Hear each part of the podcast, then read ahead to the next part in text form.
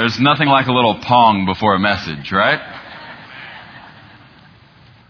Father's Day is next week, and every year about this time, I kind of take a little time to reflect on the 12 months that I've had as a father. I have two children. This, this will be only my fourth Father's Day. But every year I learn a little bit more about what it means to be a father. And truthfully, the more I learn about being a father, the more I'm reminded that I had no idea what I was getting myself into. I celebrated a birthday last week, and uh, it just kind of reminded me what being a daddy is all about. Uh, my daughter went to great lengths to learn happy birthday. She wanted to sing the song for me on my birthday, and she's only three and a half, so she was extremely excited to jump into my bed, wake me up on Wednesday morning, and sing happy birthday to me.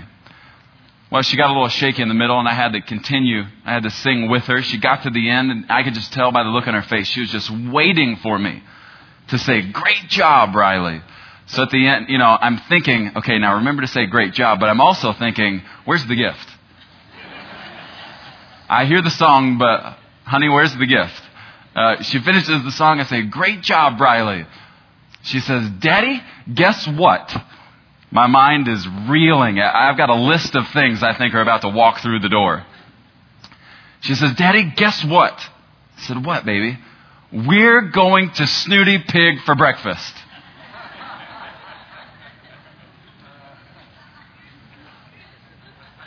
Honey, I don't even like Snooty Pig. Daddy, we are going to Snooty Pig for breakfast. But baby, what if I want to go to McDonald's for breakfast? Daddy, we are going to Snooty Pig for breakfast. But honey, it's my birthday. Don't I get to pick where we go for breakfast? But daddy, you told me I'm the princess and I get to pick. So if you're wondering what I'll be doing on Father's Day this weekend, I will be doing the exact same thing I was doing on my birthday, and that's being drug around by my three and a half year old daughter doing whatever she wants to do on Father's Day. How many of you know this morning that your Heavenly Father wants to speak to you? Do you know that? Do you believe it? Well, let's pray and ask Him to do just that. God, you are the ultimate communicator. No one communicates truth like you do. God, I pray you'd take my mouth and take my heart and communicate your heart and your truth to us this morning. We open our hearts to hear from your words. Speak to us in a way you never have before. In Jesus' name, amen. Pastor Robert started this series titled Simply Devoted several weeks ago. I want to continue this series with a message entitled Progressive Development progressive development. Did you know that you were created for a specific purpose? That you were born for more than just breathing? That the creator of the universe took his time creating you to accomplish something that no one else could accomplish but you. Inside each of us, there's something, there's a part of us that knows this. There's something that just says, I, I know I'm destined for great things. Inside each of us, there is a desire to leave where we have always been and go where we've never gone before. Ephesians chapter 2, verse 10 says this For we are his workmanship, created in Christ Jesus for good works, which God prepared beforehand that we should walk in them if you desire to leave where you've always been and go where you've never gone before, there are several things you must do to ensure that you get there. The first thing is you have to know what He expects. If you're going to go somewhere you've never been for the kingdom of God, you have to know what God expects of you. Have you ever wondered what God expects of you? This week, just getting ready for this message, I asked uh, a handful of people what they thought God's expectations of them were. I asked some who had been believers for not very long and some who'd been walking with the Lord for over 50 years. I was amazed at the answers I got. The most common answer was this I think he expects near perfection out of me. People who've been walking with the Lord for 50 years think that if one little mistake shows up in their life, that it alters God's plan for their life. A while back, I got up the courage just to ask the Lord, What is it exactly you expect of me? I had just had one of those moments where it was like God pulled back the curtain of my life and gave me a glimpse of all that He had created my life to accomplish. I was overwhelmed. It scared me. I wasn't scared by the size or the scope of my purpose. Because truthfully, the size of my purpose is not any bigger than yours or anyone else's in this world. Our purposes are equally important because they're ours and because God gave them to us.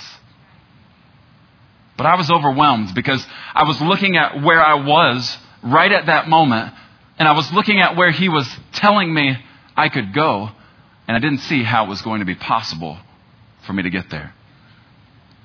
Until God showed me where He created me to go with my life, I was completely content with where I was. But how many of you know that when God shows you a glimpse of your future, it becomes incredibly difficult to sit still in the present? It becomes impossible to be satisfied with status quo. So I just asked the Lord, I need you to tell me exactly what you expect. What is it that you expect of me? If that's where you're wanting me to go, I need to know how I'm going to get there. Truthfully, my expectation of his answer was a three and a half hour discourse of all the things I wasn't doing that I was supposed to be doing. He shocked me with his answer. Here's what he said I desire pursuit and progress. Pursuit and progress. And notice, I asked for his expectations, he gave me his desires. I desire pursuit and progress. This series, Simply Devoted, is all about being a fully committed follower of Christ. And there is one side of devotion that is the passionate pursuit of God's heart. And to this point, Pastor Robert and Pastor Brady have done a great job teaching us what it means and what it looks like to passionately pursue God's heart. But there is a side of devotion that involves personal growth. That's what I want to talk to you about this morning. Progressing in your purpose, moving forward for the kingdom of God.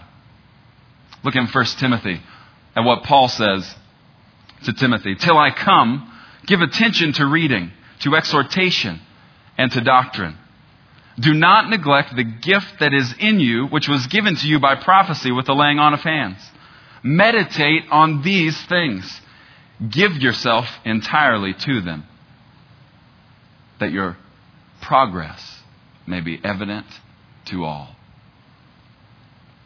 Once you determine in your heart to leave where you've always been and go where you've never gone before.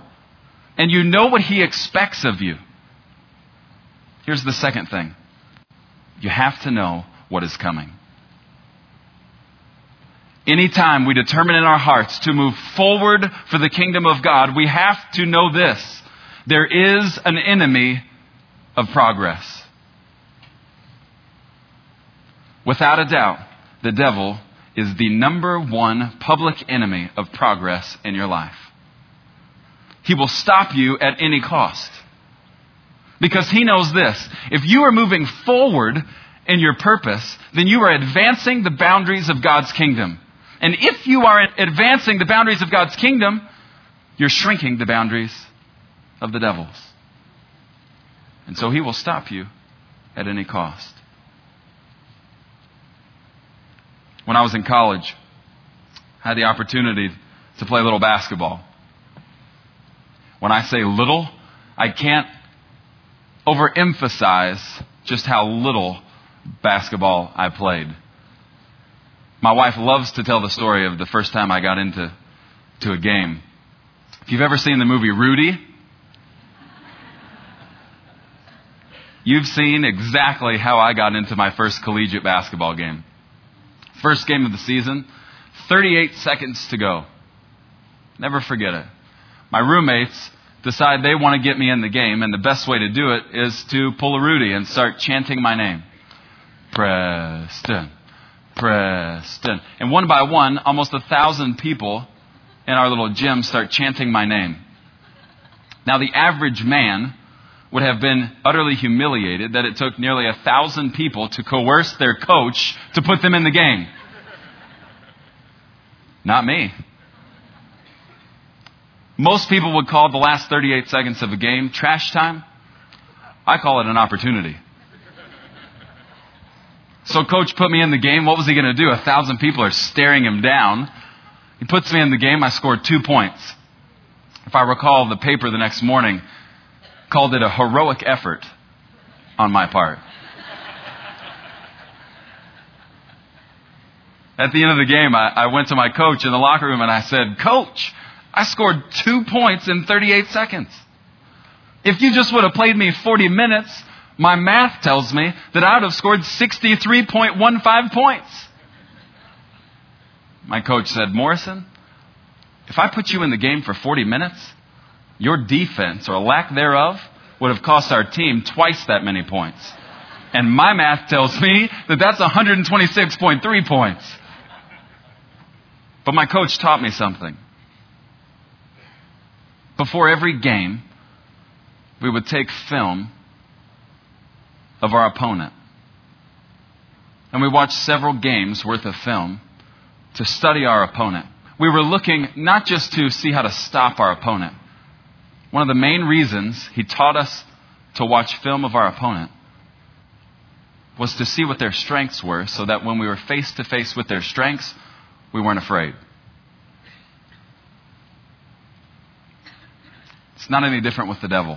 If I were to give you the devil's playbook this morning, and you were to open up to page one, tactic number one of how the devil tries to keep you where you are so you never get where God created you to go, you'd see in big, bold, capital letters the word lie.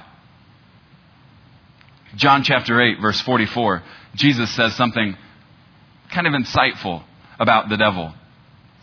He says this He, the devil, was a murderer from the beginning, and he has always hated the truth. There is no truth in him. When he lies, it is consistent with his character, for he is a liar and a father, the father of all lies. The devil is a liar. So don't be surprised when the devil comes to you and lies to you about your purpose and your progress. He's a liar. If you were to turn the page from tactic number one and you were to look at the devil's favorite two lies that he tells us to keep us right where we are, here's what you'd find. Lie number one convince them that they cannot so that they will not. The devil tries to convince us that we can't do something so that there's a greater chance we won't do it. My wife, when we first got married, said to me, I, I, don't think I hear God the way that you do. She had this overblown idea of how I hear from the Lord. I think she thought that I'd sit down in my room and just all of a sudden the Lord would begin speaking audibly to me and, and the angels would be singing from behind him. She said, I don't think I hear God the way that you do. It caused her to start questioning whether she heard God at all. Let me tell you this. When the devil starts to convince you that you can't do something, God gives you an opportunity to prove that you can. Several months later, we had the opportunity to give to Gateway's very first miracle offering. So we sat down. We had no children at the time. And I said, let's just take two weeks and let's just individually pray and ask God to give us a number. And then in two weeks, we'll come back together. I'll never forget where we were two weeks later. We were in the parking lot at Tony Roma's on 114, about to eat dinner with Pastor Robert and Debbie. she was driving. She put in the parking spot, and I, I said, Well, do you feel like you've heard God? Do you feel like God has given you a number? Extremely timidly, she says, I think so. But I'm really not sure if it was God. It may have just been me. I said, Well, tell me the number. She gives me three numbers. Since then, I've learned that's what she does. When she goes away to hear God for a number, it's always at least three times as much as I was thinking. The good news was God had given me three different numbers. She added up all the numbers, and it was the exact same number to the penny that God had given me. We just started weeping. It wasn't about the number. God was teaching us something, and God was teaching my wife that she could hear His voice. I could just imagine, right at that moment, God picking up His cell phone and calling the devil, dialing him up, and just saying, uh, Hey, I'm sorry. Did, did you tell Holly that she can't hear my voice? Uh, hold on just a sec. One, two, three, yeah, three numbers. Let, let me add them up. Hold. Did it, did carry the five? Yeah. Oh, she got the number right. Oh, she can't hear my voice. So stop convincing her that she can't. Shut your mouth. The devil will try to convince you that you can't do it, that you can't go where God created you to go, because he knows if you listen to him too much, you'll start believing him, and you'll never get there. Here's line number two convince them that they will not, so that they do not. Line number one really deals with our ability. The devil convinces us that it's impossible to go where God is telling us we should go. Line number two says, well, maybe you have the ability, but you're not going to do it. When I was in the seventh grade, I felt the Lord really challenging me to begin devoting the first part of my day as a time just to communicate with Him and to hear Him speak to me and study His Word. And every night before I'd go to bed, the devil would taunt me with these thoughts. Preston, you're going to have to get up at 6:30 in the morning. You're not a morning person. You miss the bus 4 out of every 5 days. You never wake up in the morning and beyond that, you've never woken up in the morning to talk to God. And because you never have done it before, you are never going to do it. Because if you could, you would have by now. See, the devil gets us to focus on our past because he knows if we're focused on our past, it's absolutely impossible to focus on our future. He'll convince you that you will not do it so that there's a greater chance that you won't do it. You know what God's response to lie number two is? He says, You know that never have stuff that the devil throws at you? You never have, so you never will? That's outdated information. You need to understand that the devil sees you as you used to be, but I see you as you are to be. The devil calls you what you once were. I call you what you've always been mine. And my sheep know my voice. We have to know what's coming from the enemy because he will lie, lie, lie to convince us to stay right where we are and never move forward for the kingdom of God. If you're going to leave where you've always been, to go where you've never gone before, and you know what he expects, and you know what's coming, from the enemy. Here's the third thing you have to know what you have. If you are determined to go where you've never gone before for the kingdom of God, you must know what He's given you to get there.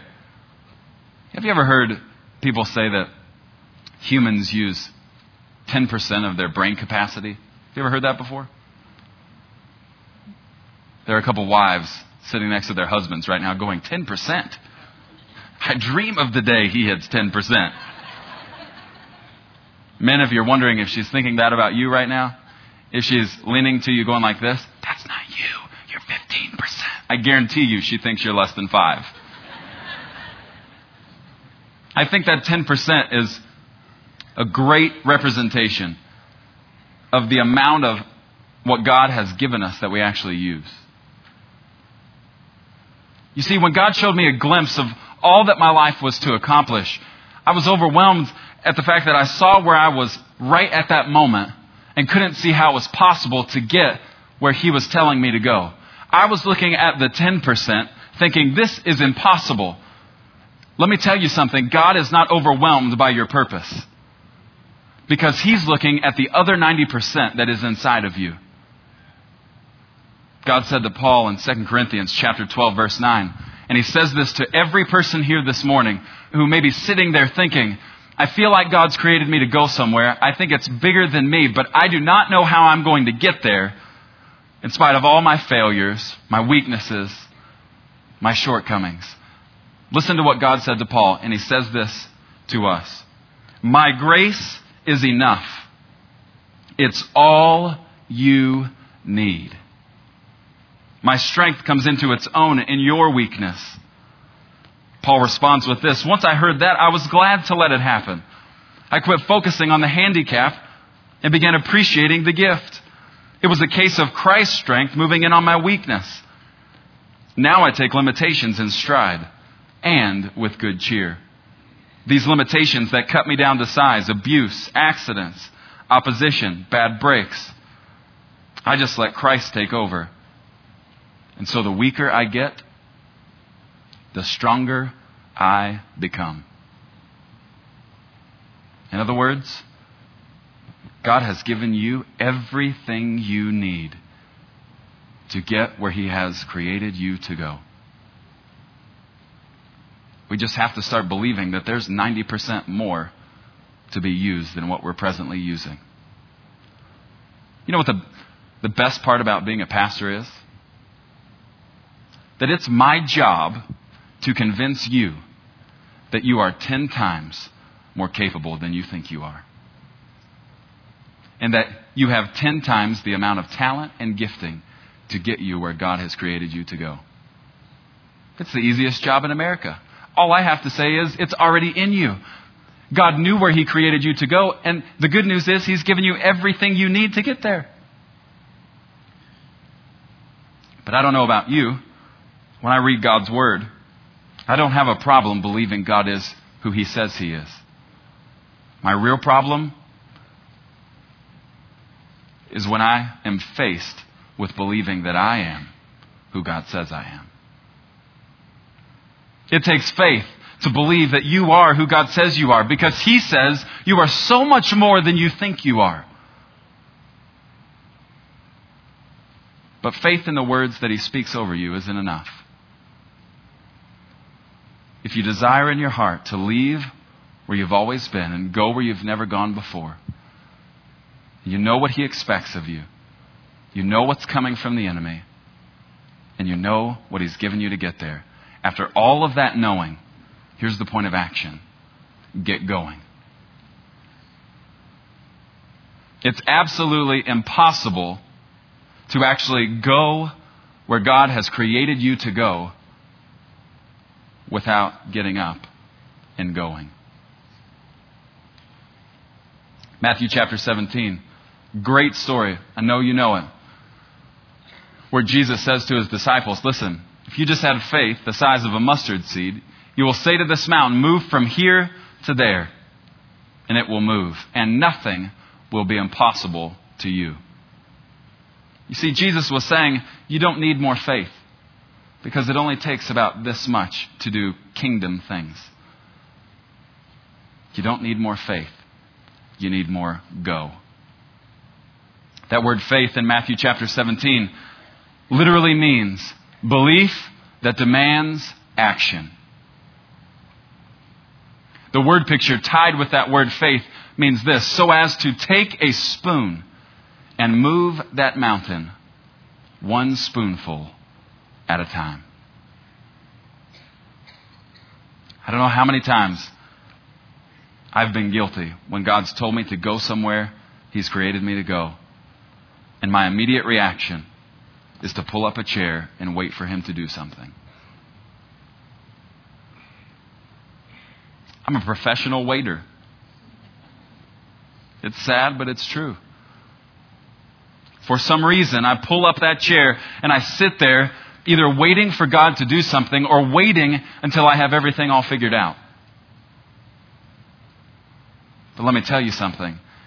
If you wait to move until you have everything all figured out, you will never move.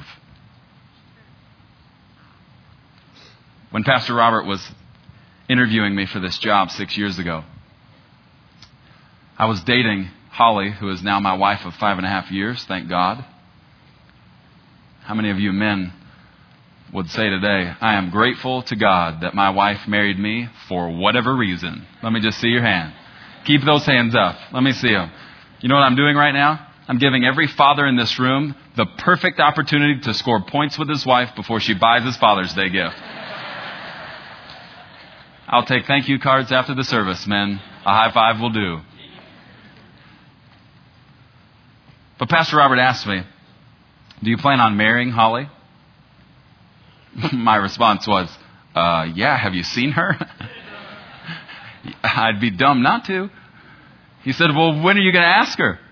I said, Well, when I have enough money saved up. He said, Then you're never going to get married because you'll never have enough saved up. Now, was he telling me don't save money? If you've ever heard him preach on money, you know he would never say that to me. He knew how much I had saved up. What he was saying was, You have more than enough. You have everything you need to make the next step. You just need to get up and go. You have everything you need to go where God has called you to go. In the mornings before I go to work, one of my favorite things to do is to go into my daughter's room. And I'll just stand there. I'm one of those sappy dads. I'll just stand over her. She's totally asleep, has no idea I'm there. I'll just pray over her. And there was one morning several months ago when I just walked into her room and I was overwhelmed. I saw her blonde hair, blue eyes, most beautiful thing I've ever seen in my life. I'm just standing there overwhelmed that she's mine. And as I'm just responding to, to the overwhelming feeling of love that I have for her, I'm just telling God how grateful I am to have her in my life. And God whispers this to me Do you realize that I do this with you every morning of your life? That I stand over you with great anticipation that you'll just open your eyes, tell me good morning, and that you love me. Do you realize that God stands over you every morning of your life, listening to the cry of your heart that you want to leave where you've always been and go where you've never gone before? And do you realize that He says to you, I've given you everything that you need to get there. And do not be afraid because I'm going with you. God, you are so good to us. It's amazing that you created each one of us with such a, a unique purpose to accomplish with our lives. God, I pray that there would not be one person that walk out of this sanctuary this, this morning without knowing in their heart, number one, that you are passionately pursuing their heart, but number two, that you have destined them for greatness. And that you've given them everything that they need to get there. This morning, there are going to be some people down here at the altar to pray with anyone who'd be here this morning saying, I feel like I know what my purpose is, but I don't know how I'm going to get there. I need more confidence to believe that I am who God says I am. Or maybe there's someone here this morning who would say, I've never met anyone who would stand over me every morning of my life. overwhelmed with love for me. I've never met anyone like this Jesus that you're talking about. If that's you this morning, please do not allow the enemy to walk you out of this room without linking your faith with someone up here at the altar and hearing the heart of God for your life. When I'm done praying, I want to ask our altar ministry team to come forward and anyone who'd like just to pray with someone to hear God's heart for your life. God, we're so grateful that you took your time creating each one of us and that you knew exactly what you were doing. Lord, I pray that as we commit our lives to move forward in the purpose that you created us to accomplish, that you would give us all that we need to cross the finish line. In Jesus' name, amen.